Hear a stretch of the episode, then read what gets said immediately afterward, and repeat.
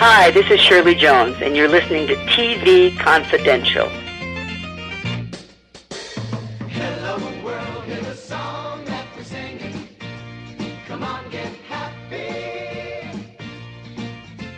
Roberts with a reminder that Dolly Read Martin will join us in our second hour. We hope you stay tuned for that. In the meantime, Greg Ehrbar is with us for another look at recently released DVD and streaming titles that we think you'll find of interest. Greg Ehrbar, Grammy nominated, multiple Addy Award winning writer for television, animation, advertising, and publishing for Disney.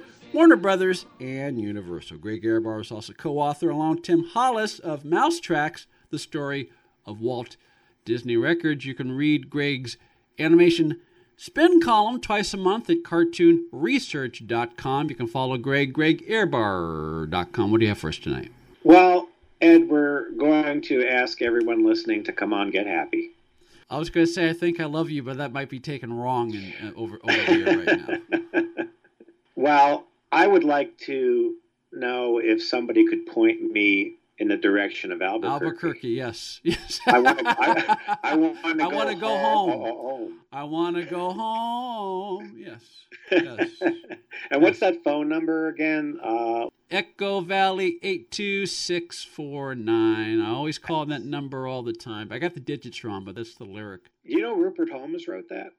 I did not. One I, of his early hits. I did not. They also had a song called She'd Rather Have the Rain, which was originally done by a female group fronted by a guy whose name I cannot remember. But that was a very pretty song. That was a song that was played during the episode in which the Partridge is trying to marry off Reuben Kincaid. Oh well, you know, Reuben. He he, he needed to settle down. He did, but then he realized that he didn't. Because that would have Well- killed, in a way, that would have killed the show.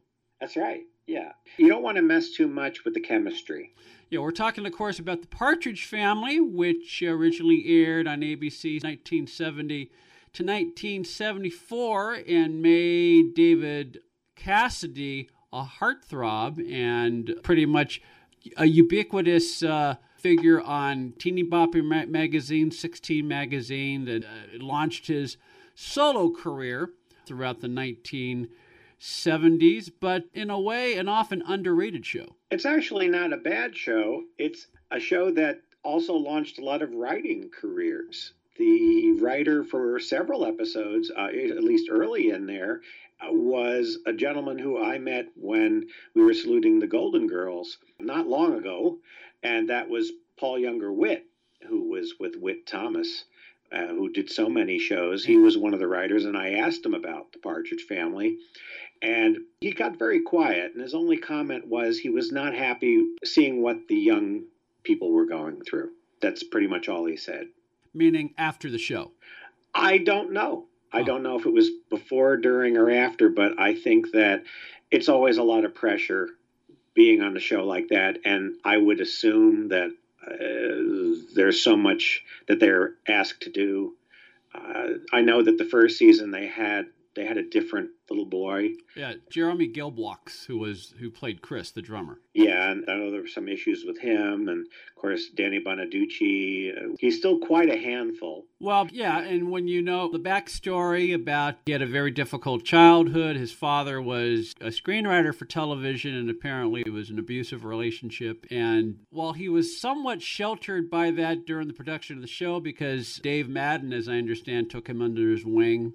As did Shirley Jones to some degree. Once the show ended, the effects of that continued, and that has been well documented in many other forums, and Bonaduce has spoken very openly and honestly about that. Although, despite all that, has managed a very successful career for himself in radio. He has still survived. Yeah. That much you have to say. He has continued to make a life for himself, and he is still in the public eye. And God bless him. Yeah. You know that's that's pretty astonishing because many people have fallen much further in many ways and have not survived, and many are not living. And so he probably came close many times, and, and he will probably be the first to talk about that. So, yeah, everything you said is absolutely so. And it's interesting, Patty Duke talking about her show felt the same way that it almost was this show as a replacement family for them. Yeah. I always felt that way about I Love Lucy in about the 1952-53 season because I know we're we're getting off the track here and I'll be brief, but Lucille Ball wanted to do that series primarily because to keep Desi from going on the road, she hardly saw him. And when she was expecting, a lot of that was the reality that she wanted was on the screen. I think that's one of the reasons that show had that magic was because what she was wishing for was the life they had there. And during that period was the happiest time for their marriage. And there's a lot of people who we're witnessing sometimes what they don't have. And that's part of the energy I think that comes across that may only exist on film. You know what I mean? Well, Shirley Jones, as I recall, discusses some of this in her book, which came out in 2013. And part of the backstory with David Cassidy is that David Cassidy was Jack Cassidy's son from his first marriage. And there were some issues between David and Shirley in the decade before the Partridge family premiered, and that stemmed from the issues with Jack's first marriage. By the time the show started production, as I recall correctly, she and David had formed an understanding, and she had sort of become a surrogate mother for him off camera as well as on. Yeah, it's interesting to look at the trajectory of Shirley Jones' persona too, because if you see her in her early career in Carousel and in Oklahoma, she's the young ingenue. But if you see her in The Music Man, she is more the kind of personality that she is in the Partridge family. This very assertive, very motherly. She's in charge. She knows herself. She's just a different kind of Shirley Jones. Hey, it's Kaley Cuoco for Priceline. Ready to go to your happy place for a happy price? Well, why didn't you say so? Just download the Priceline app right now and save up to 60% on hotels. So, whether it's Cousin Kevin's Kazoo concert in Kansas City, go Kevin, or Becky's Bachelorette Bash in Bermuda, you never have to miss a trip ever again. So, download the Priceline app today. Your savings are waiting. Go to your happy place for a happy price. Go to your happy price, Priceline. I don't know whether you've read her memoir, but yes, uh, yes, if, I have. Okay, well, she's very outspoken in her memoir. In real life, she, in many respects, she was the type of character that she played as Shirley Partridge, meaning she was very supportive of her husband, Jack Cassidy. Did everything she could to make that marriage work until she realized she could not. And she was very, very supportive of her second husband, Marty Ingels, despite the fact that not a lot of people accepted that marriage. Or at least not a lot of people understood why she married Marty Ingels, is a better way of putting it. Well, in a way, her character in Carousel was very similar to her personal life, too, in that she came from a small town, but she was a bit of a renegade. Yeah. In that she chose a career that was not what small town they understood. She sought after men who she was warned about Mm-hmm. were not necessarily good choices, but she somehow saw something in them and was attracted to them. And both of them were very dysfunctional.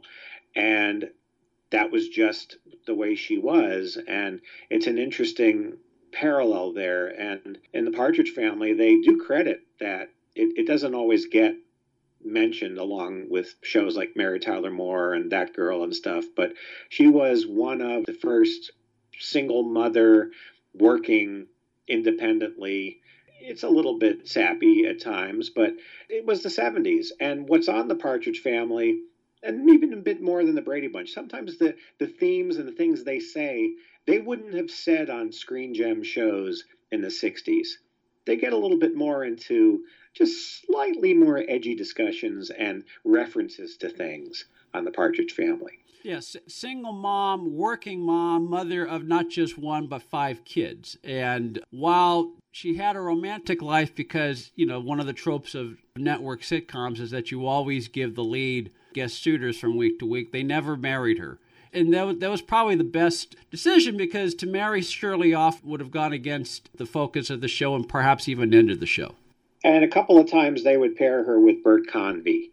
That seemed to be the her dream guy. I think he played, may have played a recurring character, but may have also played a couple of characters. But Bert Convy was a frequent person and also uh, somebody who is now a, uh, a prominent theater and stage person here in Los Angeles, Bruce Kimmel, mm-hmm. who does a lot of soundtracks, uh, has his own label, Kritzerland. He appeared in several episodes too when he was a young actor. He was the, he was Adam on the early Tabitha series. He's in several of them. He writes about being on the show in his book, and of course you had the lovely Susan Dey, who was a lot of people's dream girl as well. And she's rel- relatively inexperienced at the time. And another example of a young actress, I mean, I won't call her a child star, I would call her a teenage star who was able to sustain and build on the success she got from the Partridge family and develop that into a lengthy career as a grown up actress. I don't like to use the term adult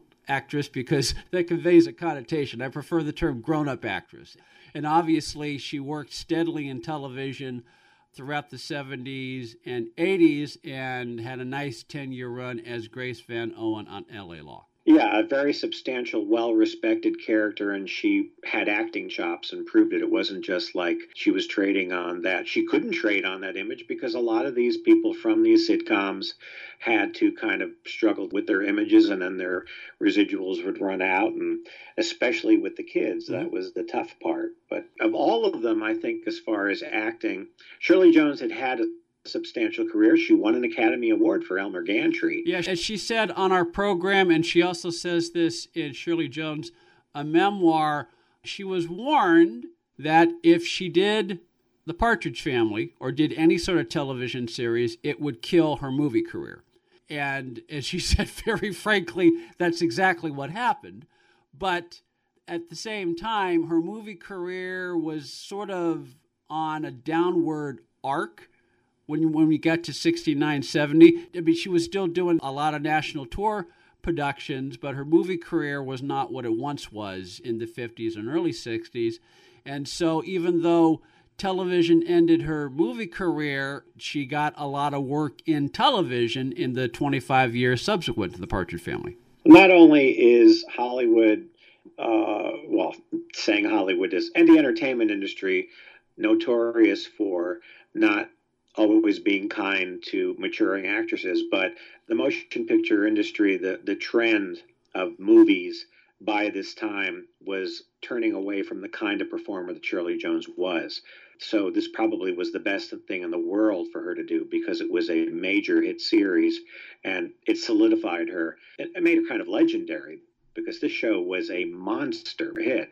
The albums were extremely successful. The record sold like crazy. But I remember TV Guide, they used to advertise the new issue every uh, week.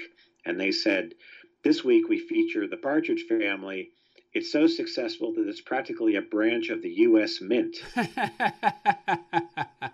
Greg Ehrbar is with us via Skype as we take a look at the various configurations of the Partridge Family that are available on DVD and streaming on demand. We will carry over our segment into our second hour. Then we will welcome actress and former Playboy Bunny and Playboy Playmate Dolly Read Martin. All that more coming up in hour number two of TV Confidential. Stay with us. If you haven't been listening to TV Confidential, this is who you're missing. Nichelle Nichols. Adrienne Barbeau. Leonard Maltin. Joyce Bulifant. Peter Onorati. Judy Norton. Ken Berry. Rhonda Shear. Michelle Lee. Jaclyn Smith. Bill Antonio. Shirley Jones. And many, many more of your favorite celebrities and people behind the scenes in the world of television. That's TV Confidential.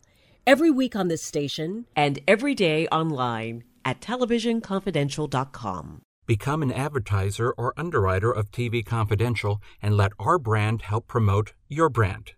To find out more, go to televisionconfidential.com slash advertise. Accredited by Guinness World Records, welcome to Archival Television Audio Incorporated, a peerless TV soundtrack archive preserving the audio from television's first three decades the 1950s, 60s, and 70s, the golden and silver age of television. For more information, go to atvaudio.com. Want a free first ride with Uber? Uber, the mobile app that connects you with a ride at the touch of a button in minutes. Enter promo code TV Confidential after you download the app to receive your first free ride up to $20. For more information, go to get.uber.com forward slash go forward slash TV Confidential. Are payday loans ruining your life? Do you want control over your money again? If you have two or more payday loan cash advances, listen closely. You may be eligible for a program payday loan companies don't want you to know about. A program that may help get aggressive and unfair payday loan companies out of your bank account and get you back on track to financial freedom. Payday loan companies may trap you into paying outrageously high interest rates, and they take way too much of your hard earned money every week. We understand their tactics and know how to keep them off your back. We'll fight hard to help you regain control of your money. If you have two or more payday loan cash advances, call right now for a free consultation. 800 488 5880. 800 488 5880. 800 488 5880. That's 800 488 5880. This portion of TV Confidential is brought to us by our friends at Front Porch Realty Group, the community of realtors in the Northern Bay area of California that is committed to finding the solution that is best for their clients. Whether you're a first time home buyer or looking to sell or lease your property in Northern California, call 415 886 7411 or visit frontporchrealtygroup.com for more information on how they can help you. Be part of our conversation. If you like what you hear, have thoughts on this week's program, or have an idea for a future edition of TV Confidential, we'd love to hear from you. You can email us at talk at tvconfidential.net, talk at tvconfidential.net. You can also message us at facebook.com forward slash TV tvconfidential, x.com forward slash tvconfidential, or at TV Confidential on Instagram. And if you're listening to us on the TV Confidential podcast, please be sure to hit the subscribe button. This portion of TV Confidential is brought to us by our friends at Front Porch Realty, the community of realtors in the Northern Bay area of California that is committed to finding the solution that is best for their clients. Whether you're a first time home buyer or looking to sell or lease your property in Northern California, Call Karen Strain. at 415 886 7411 or visit frontporchrealtygroup.com for more information on how they can help you.